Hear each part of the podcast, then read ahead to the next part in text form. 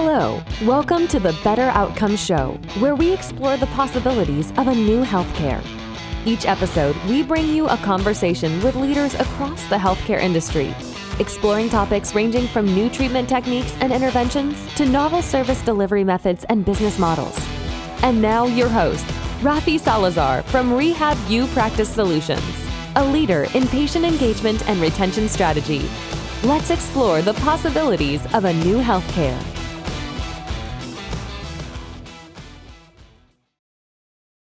Well, hey, hey, welcome to another episode of the Better Outcomes Show. I'm your host, Rafi Salazar from Rehab U Practice Solutions.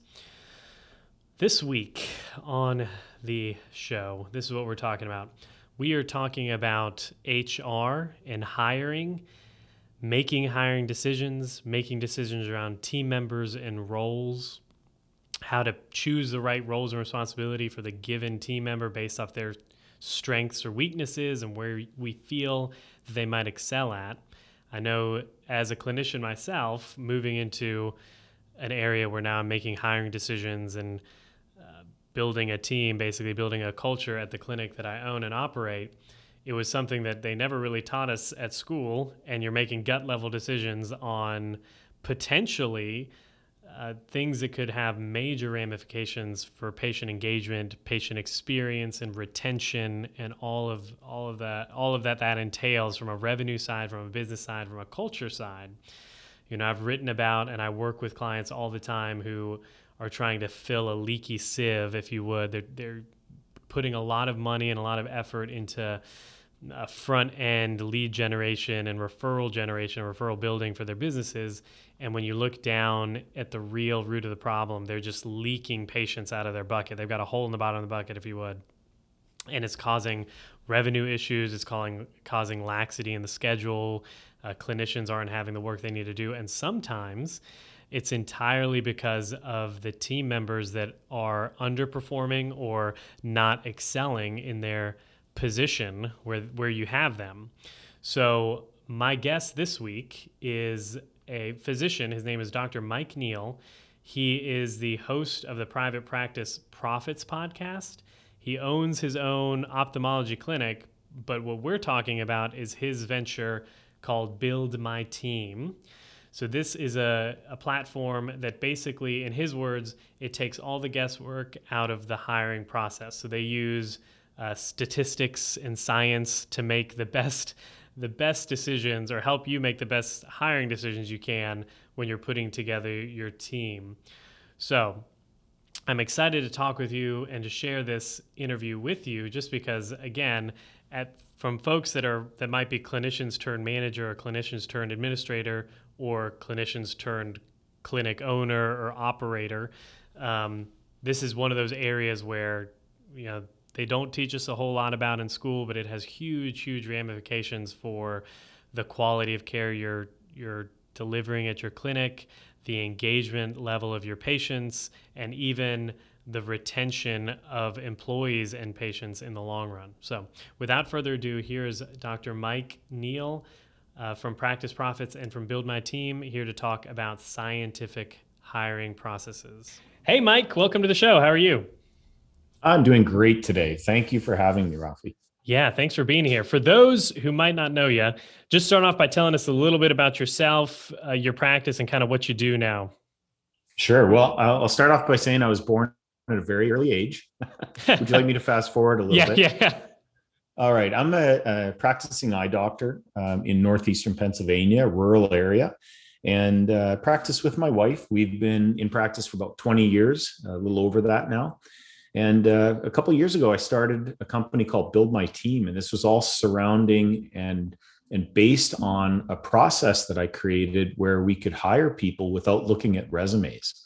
It turns out it was so successful that um, in 2020, during all this COVID craziness, we replaced 20%, I'm sorry, 80% of our team. And, and our net income and net profit for the practice shot way, way, way up. So that's the quick summary of uh, of what I've been up to. Holy cow! Yeah.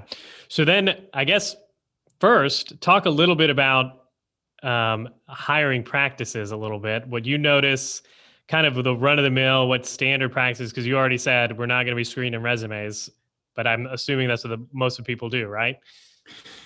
They only do it because there's really no other way, right? I mean, w- when you went through school, were you trained on how to bring uh, team members on in your practice? oh no, of course not. They were teaching us how not. to how to heal people, right? right, exactly. Um, how to cope. I mean, just just all kinds of stuff. So what what I created was a way that um, we could do that. Now, here's why it's so effective. Um, let me flip back to the uh, from the doc standpoint or the practice owner standpoint, and this this affects virtually all of us. We are drawn to healthcare because we like taking care of people. We're generally empathetic folks. The problem with that is empathy has absolutely no place in HR and especially in hiring. And I'll use this um, my wife as an example. She's um, she's an incredibly great clinician, insanely loved by patients, incredibly um, empathetic, of course. So, how successful do you think she is at hiring? Well, if left to her own devices, probably she'd hire everyone that walks in the door, right? Uh, I I jokingly and lovingly refer to it as hiring wounded puppies. right? She she wants to take care of people. She wants to genuinely help people get back on their feet, um, help them excel in life, all those types of things. The the problem with that is you can't get um, anything more than mediocrity out of most of those folks. Okay, so this is a very um, kind of controversial approach. I'm not suggesting we hire everybody. In fact, it's the exact opposite. Um, the system that that I created goes the opposite way. We get as many applicants as we possibly can into our process, and then we run them through a scientific assessment process. This essentially removes empathy from the entire equation. It's gone. Um, now, what happens when a doctor is not uh, focusing on trying to determine who's great, who's terrible uh, out of a stack of resumes, which is truly an impossible situation. What instead happens is they can they select out of the the superstars. So no more. I'll give you an example. Um, interviews. I mean, when was the last time you brought somebody in they're generally younger, uh, age wise, very little experience. The resume doesn't say much of anything. When was the last time you got a tremendous amount of information out of them in an interview? Well, I guess it depends on the way you interview, right? The kind of questions you're asking. But probably, I would assume if they're younger, they're going to be a little nervous. They're probably not going to share as much, right? Or they get tongue tied. Absolutely. And uh, all the above. Uh, I mean, uh, that that's the issue that they face. Um, they are generally intimidated in an interview. Uh, a doctor or a healthcare professional, especially if it's the practice owner, is interviewing them. They really don't say much. Generally, what we see is that the practice owner um, talks more about the practice and tries to sell them on the position versus learning more about them. And so you end up in a situation where you can't possibly be successful. You will only get great people by by slightly better than random chance. That's what we see um, hiring looking like in private practice in America. Yeah. Well, tell me a little bit about.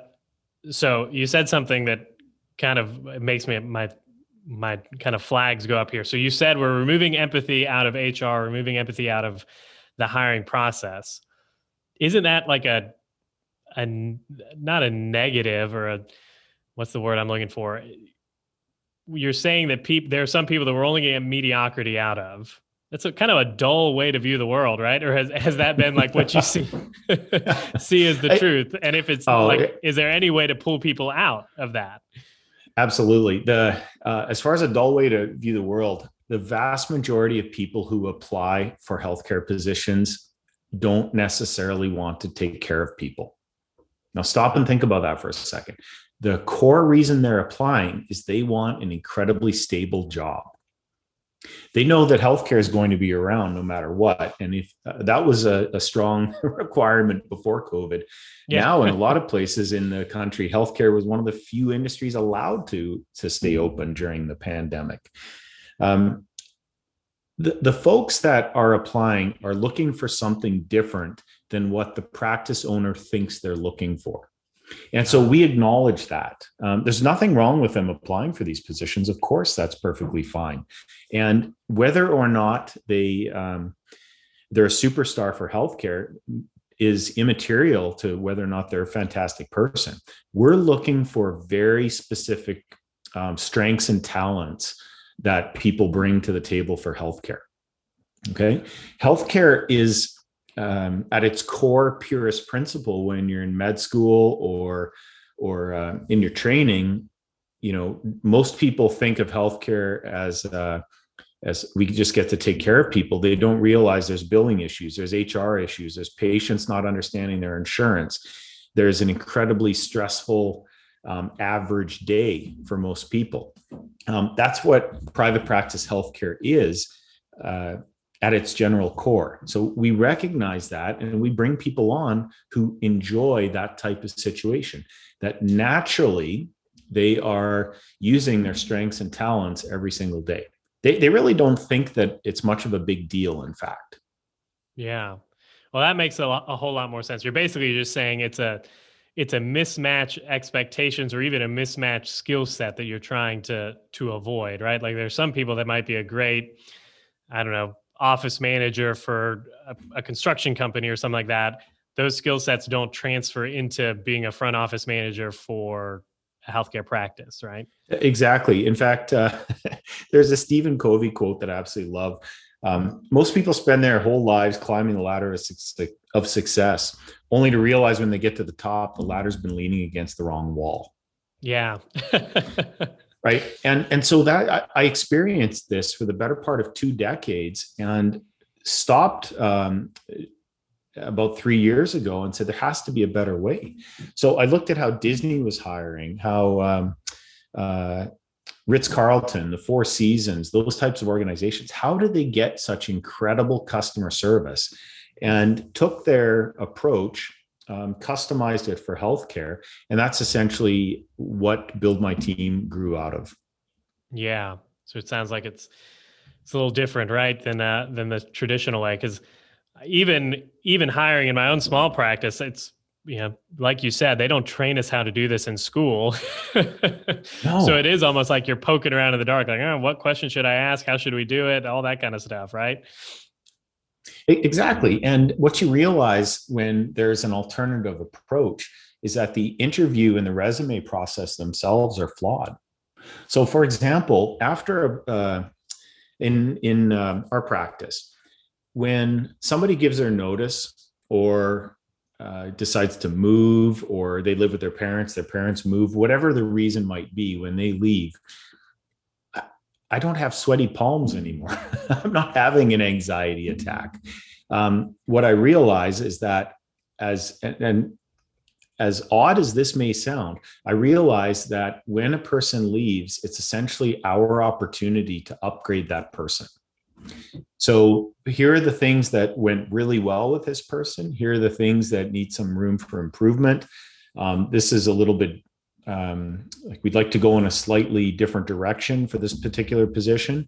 And then we make sure that when we're hiring folks or when the the candidates are applying we make sure that those qualities that we're looking for are actually in that person.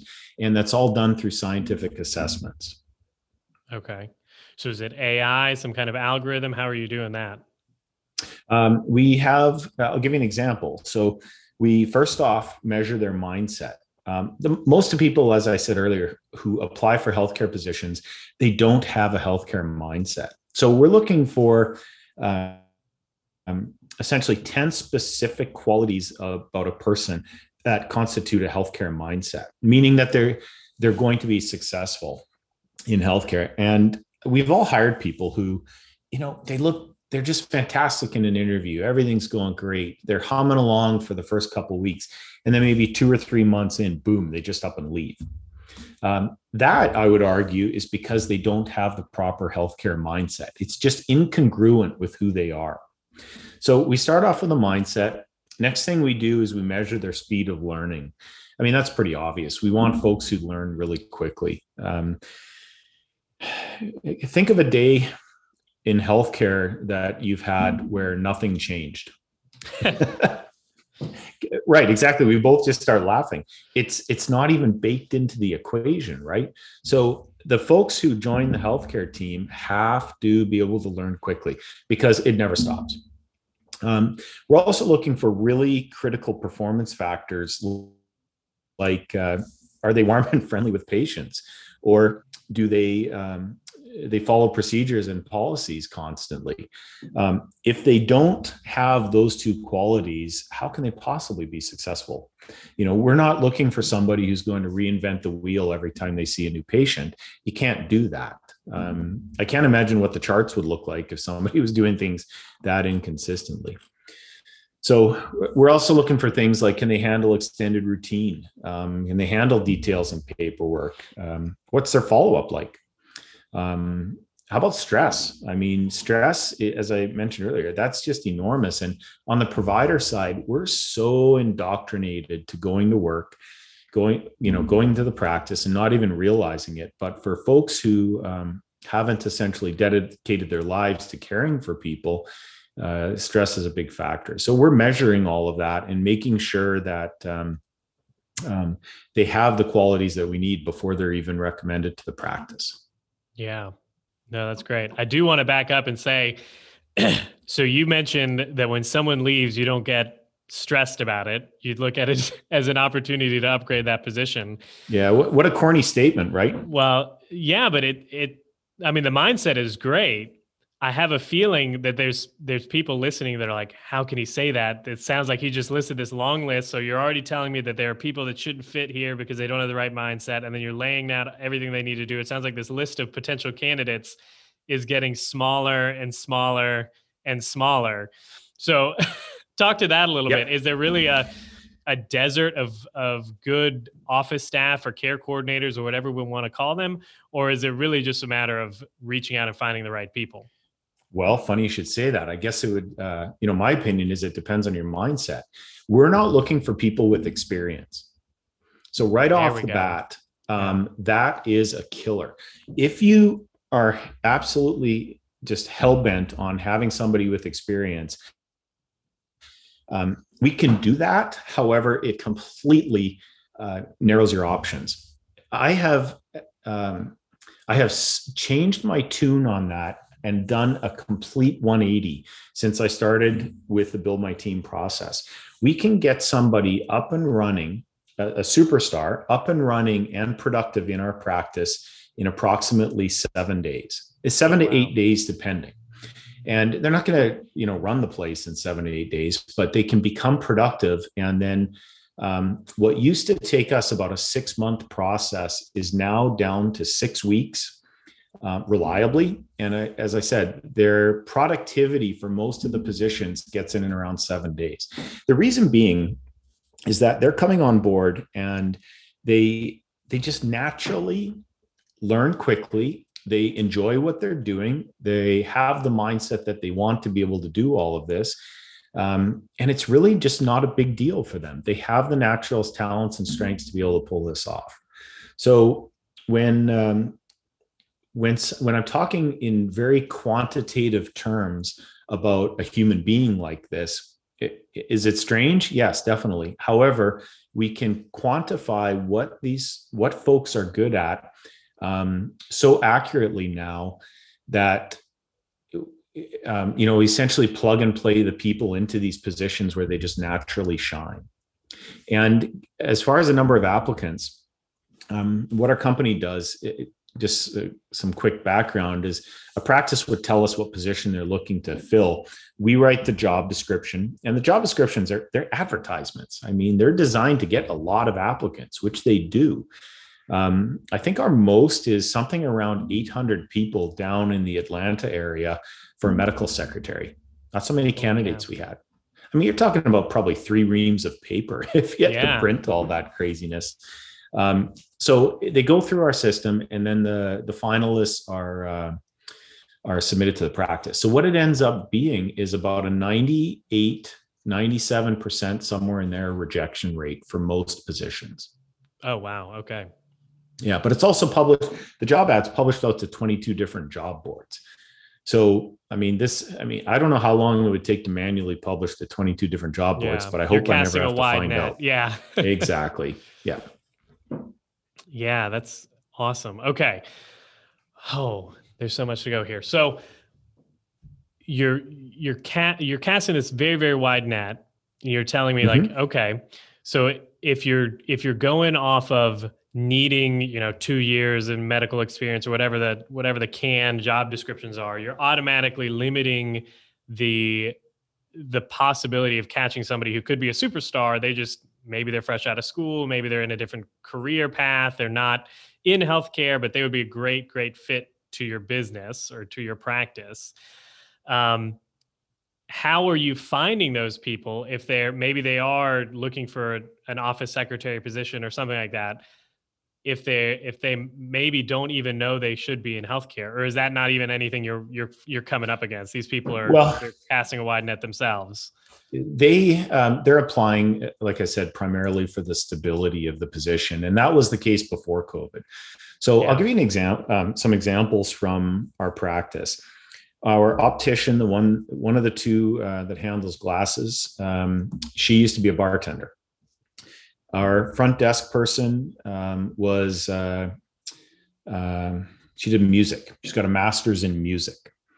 Um, our technician one of them used to work for a dental practice so that's about as close to Yeah. experience as you can have and uh, but she's just fantastic um, we have another one who used to be a customer service manager at Kohl's so retail nothing to do with healthcare um, we have one who's a student uh, we have another one who um, uh, she was actually our front desk person. This was years ago, and she she she was really not great at it. She was terrible, in fact, I could say. Um, she couldn't collect money from patients. So we've all on the doc side. This is a bit of a nightmare, but she couldn't collect money. And after we did, we ran her through the build my team assessments. What we found is that she was so high in empathy that she she, wouldn't collect the money. ask, huh? Yeah. Right. I mean, if a person uh, rolled into our practice driving a Ferrari and said they couldn't afford a $10 copay, she was fine with that. So, uh, uh, what we ended up doing is changing her position to a patient coordinator. And now she books all of our patients for surgery or referrals. And this woman is phenomenal at her job. Um, she takes every patient as if they're her own uh, family member and makes sure that they get incredible care. Um, out of the hundreds of people we've sent for um, referral care, you're looking at over 99% actually show up and go through with the care. oh wow. It's off Yeah, the charts. Really. Um, but again, she was uh, in a position that was asking her to be somebody she's not. So we moved her into a position that she's just naturally good at, and she's just perfect for it. I wouldn't change a thing. Yeah. Which is almost like that idea of you get somebody in, you find their right seat on the bus, right? Like I would almost think that that's from a from an organizational standpoint when I think about the val the true value that that I as an owner, I as an administrator bring to the team, like Mhm. that's it, right? Like making sure your team is humming along smoothly, that people are in the right roles, that everybody is is functioning or performing at their best, wouldn't you say? That's exactly it. However, you're never going to get to that point if you're not bringing the right people on in the first place. Yes. Okay. So uh, it, look at the sports analogy. You've got, um, I mean, I'm a, a big hockey fan. So let's say, for example, you've got all these hockey players or NBA players, um, and the coach is always responsible for the performance of the team. Well, that's great, but let's back up for a second. How many terrible hockey players or terrible basketball players are there in the NBA and NHL? oh, I don't know. Yeah, my guess would be none, Yeah. or they wouldn't get to that level. right? exactly. So, in the healthcare side of things, if we bring these superstars in and we create a team where um, all or almost all are high performers, you wouldn't believe the outcomes you can get in your practice. You simply wouldn't believe it. Yeah, that's awesome. Now I do want to talk about this. So you you mentioned it kind of in passing, but I think this is this is kind of where our our expertise aligns or intersects, if you would. So a lot mm-hmm. of the work that I do is patient engagement, patient retention, making sure patients are showing up to their appointments, that they're you know they're engaged, actively engaged in their in their course of care. And you said something about this office uh, front office person that you moved to a care coordinator position and now you've got what 99 plus percent of patients showing up to their referrals and that really does speak to the importance of how your team not just your processes or your marketing or whatever at your practice mm-hmm. works but really how your team functions that affects those numbers. So talk a little bit about that then like how your team is affecting patient engagement patient experience all of that all of the above well, right off the bat, I'm uh, by no means a genius or or rock star or anything like that. I think I'm mostly lazier than other practitioners are. um, I want the team to be able to to you know show up for work in the morning excited about what they're doing and excited about helping people. Um, you know, I constantly remind them of the lives we get to change in eye care. And if somebody doesn't believe that, just kind of close your eyes and go about your day. Um, when when the team comes in, uh, I want them to be able to, uh, you know, to naturally do their job throughout the day, help these folks, and provide an outstanding experience. So, I'll give you an example. Um, our our music master's degree front desk person, she's an absolute ninja. Uh, she can do three things at once. Um, is incredible at what she does and she's providing a terrific experience for the patients. Um, the reason she has a smile on her face almost constantly, she's not struggling with the intricacies of her job, right? It comes naturally to her. So she's not thinking in terms of, oh man, that phone's ringing again. well, she's got a patient in front of her or anything along those lines. It just comes naturally to her. So she doesn't even realize she's providing a terrific experience. Um, she's just being herself, right? Yeah. So, what I would always suggest to a um, a practice owner, try staying in a Ritz Carlton or a Four Seasons hotel. Um, go to Disney, spend the extra bucks on the uh, you know the the behind or the private type tour those types of things you will be blown away by how incredible the service is um, in fact, um, my wife and I were invited to a wedding years ago. We stayed at a Four Seasons out in Maui for a week, believe it or not. This was back nice. when we were just getting out of school. We had to sell both kidneys uh, in order to get out there. And it was incredible. Um, by the end of that week, and I counted, we had over 50, five zero staff members greeting us by name. Holy Good God. morning, Dr. Neal. Good morning uh, good afternoon, all those types of things. And I don't, at the time, I didn't realize that customer service was possible at that level. I didn't know it existed. So not only can it be done, but um, you're only ever going to get to higher level patient engagement and patient satisfaction if you have team members that just don't even realize that what they're doing is special. Yeah, it's true. They're just being themselves, like you said. That's that's right. actually funny. So the the lady that runs my front office, we call her our, our office care coordinator. She was mm-hmm. a probation officer for for 20 plus years. Oh wow. Exactly. Yeah. retired, was looking for something else. Now she's with us. And I mean the patients love her. She's mm-hmm. always, mm-hmm. I think she is when we're when I'm in the back office to maybe seeing a patient or doing something like in a treatment room mm-hmm. or something like that, I can hear her laughing and carrying on with the patients. It's amazing. And it is one of those things like she's just being herself, right? Right. The patients love it. They're coming back. They call, they ask for her by name. Okay, I want to talk to Stephanie or whatever, you know, like it's great.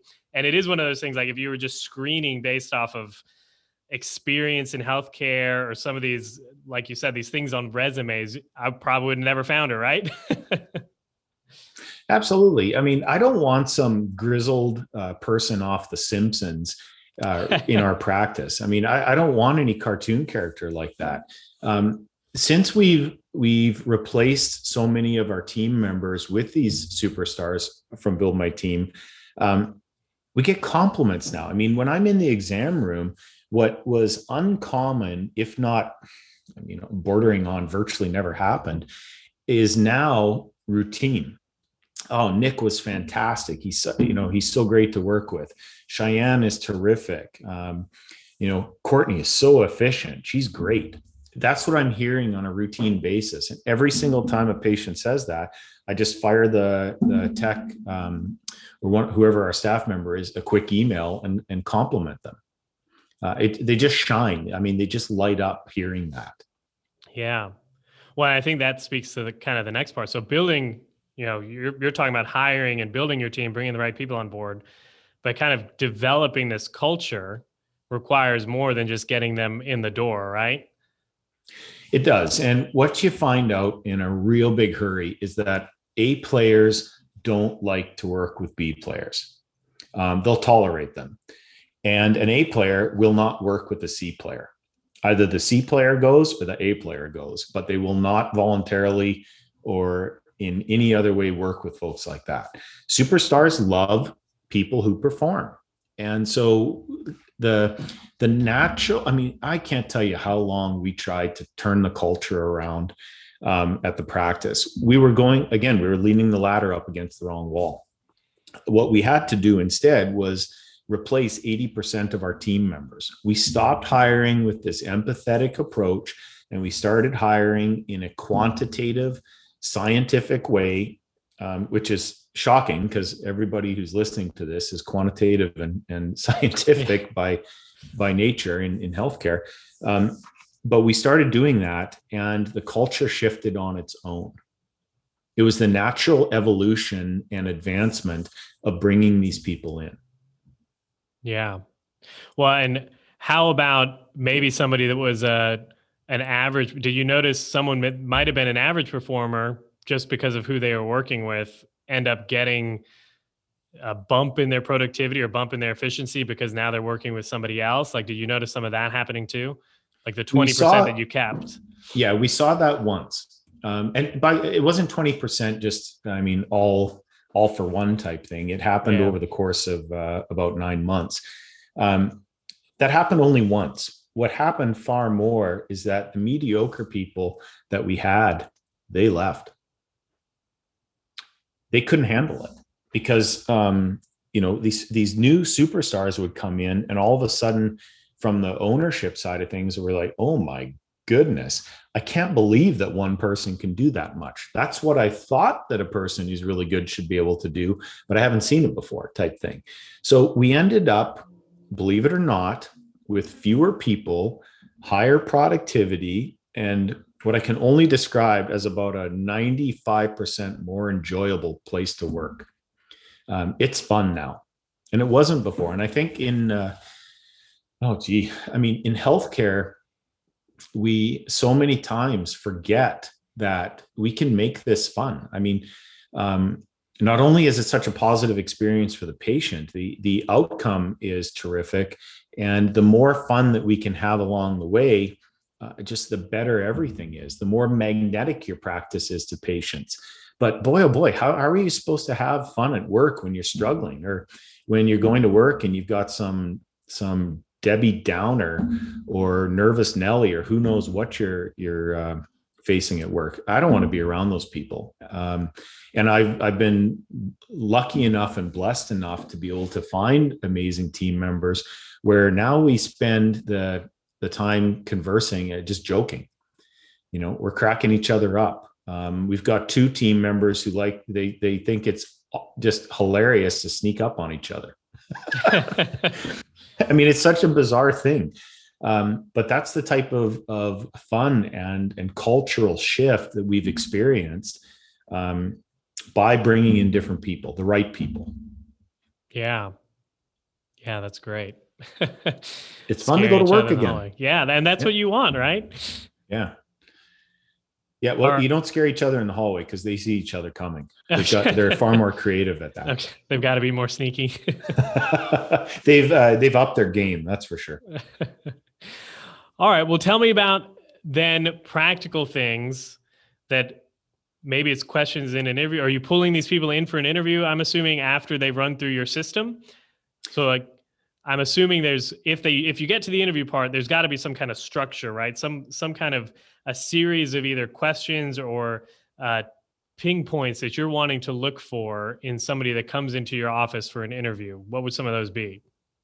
Well, eh, here's the thing: we already know they'd be successful in the practice before they come in for an interview.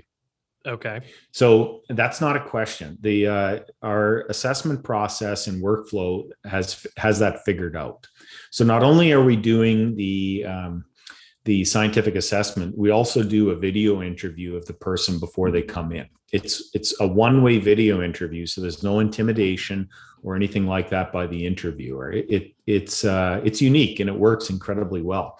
So before they come in, we've checked that box that this is a person who um, we're not only excited about, but we know can do the job.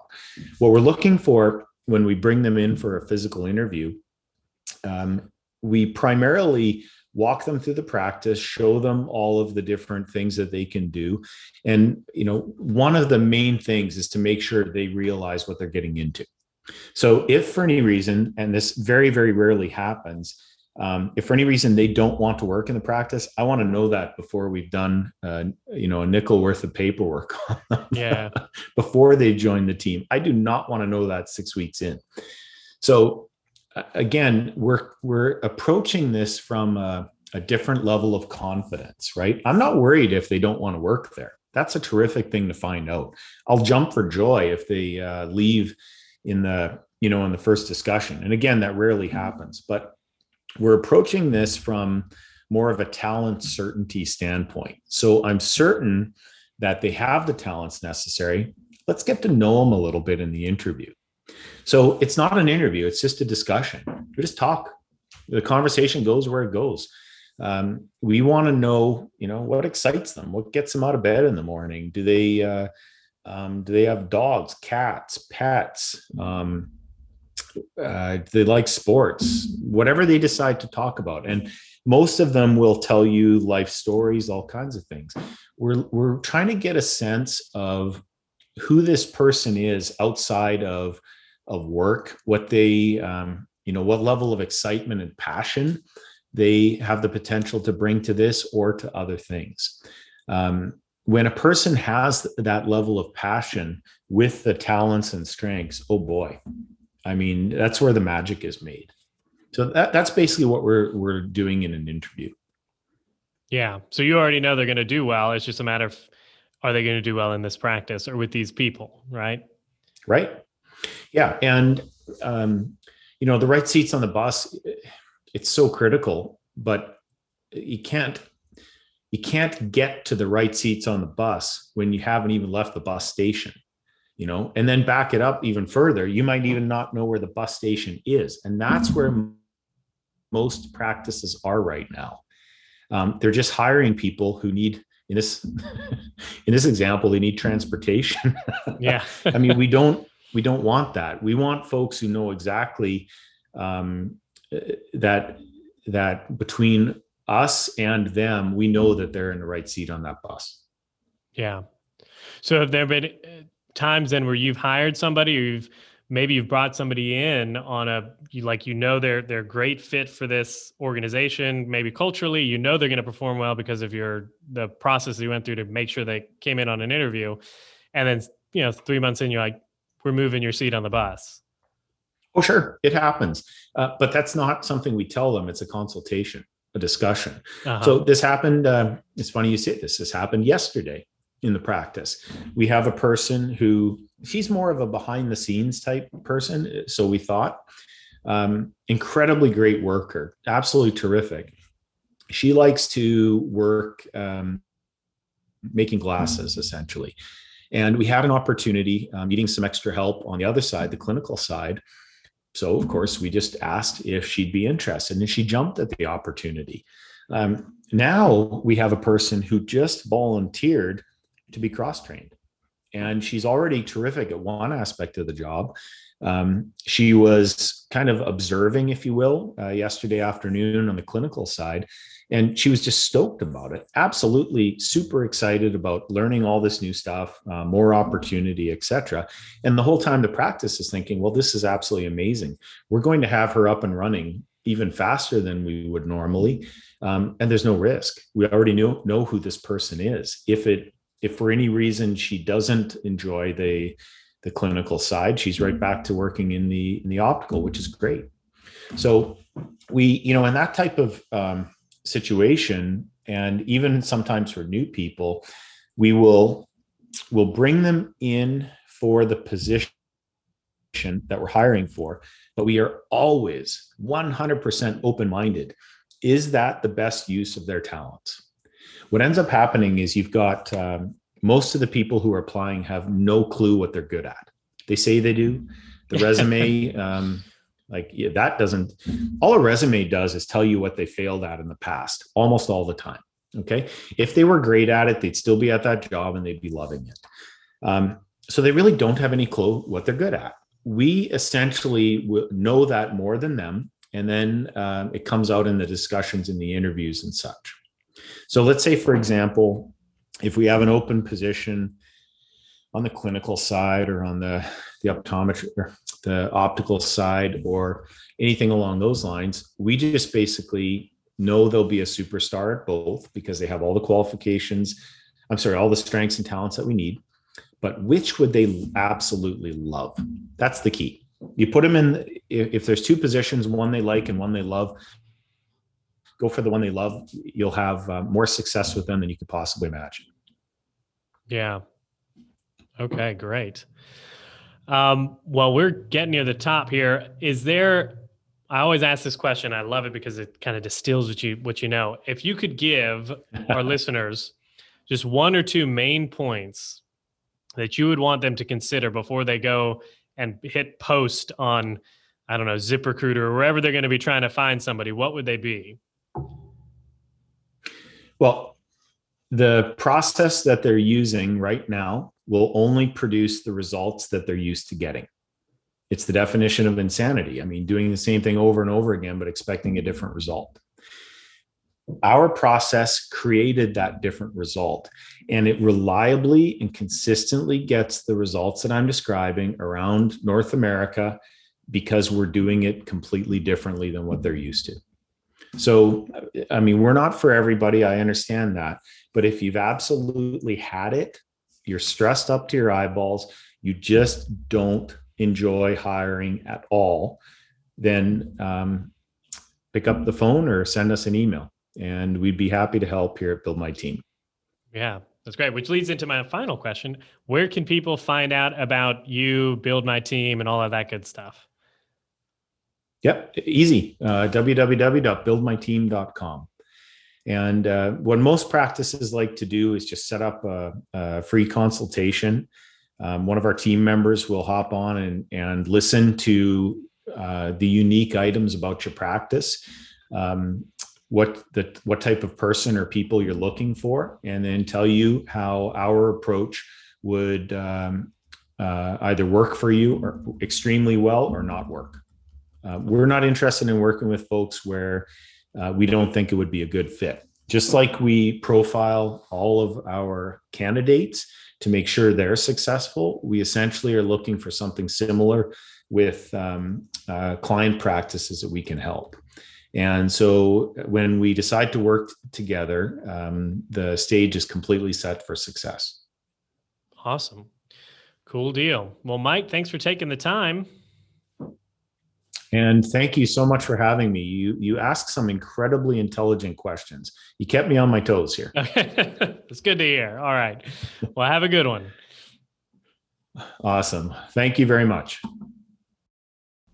Well, I hope you enjoyed that conversation with Mike Neal, Dr. Mike Neal, talking about how we can be a little bit more intentional about hiring practices and even building our team and our culture at our clinic, how we're distributing roles and responsibilities amongst team members in a way that can help maximize patient engagement, improve the quality of care, and the level of service that we deliver at our clinics.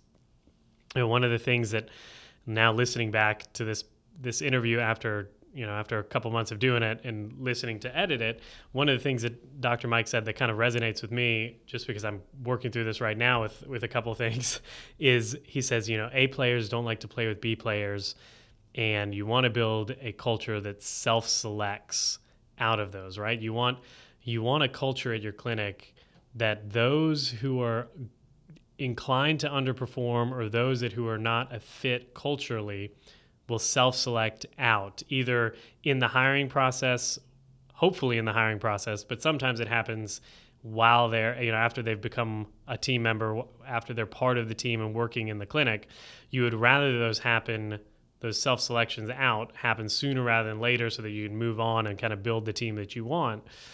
I was hearing somebody talk the other day i think it was it was david baker from uh, Recourses talking about the culture at a firm. Now he consults for for creative firms, but the, the principle stays pretty general, I would think, across all industries. But you want the culture at your facility or at your organization to really be like an immune system, if you would, to your to your business. In that the culture of your facility and your organization should be such that people that are not right fits don't stick around long.